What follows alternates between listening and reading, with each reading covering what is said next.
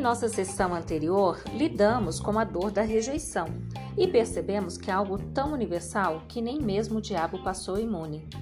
Porém, o que você não imagina é que Lúcifer poderá estar suscetível a outras tantas questões às quais nós, réis mortais, estamos habituados. Quer saber mais? Eu sou Mari, psicanalista clínica, e vou revelar para você, em primeiríssima mão, a próxima dor do diabo.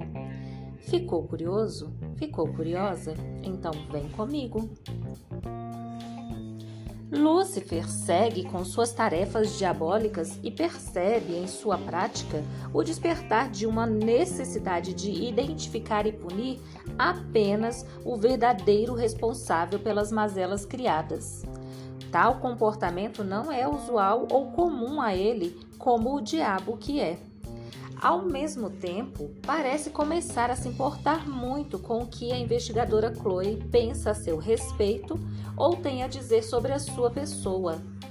Em nova sessão de terapia, essas duas questões são postas, acrescidas de um novo elemento. Lúcifer demonstra raiva excessiva e a lança sobre o agenciador da vítima de um dos casos de crime que pretende solucionar. A terapeuta percebe a raiva desproporcional e avalia como sendo uma espécie de transferência ou deslocamento. Ao que parece, Lúcifer sente raiva porque começa a se importar demais com o olhar de Chloe sobre si mesmo, e isso parece revelar uma dura realidade. Ele não tem poder sobre a investigadora, mas ela parece ter poder sobre ele.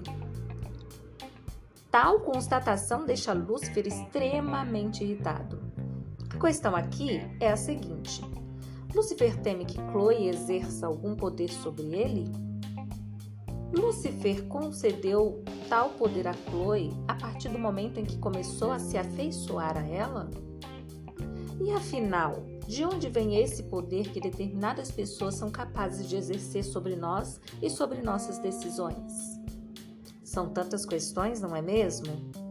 Se você quiser mergulhar a fundo nesse tema, fique atento à nossa próxima consulta.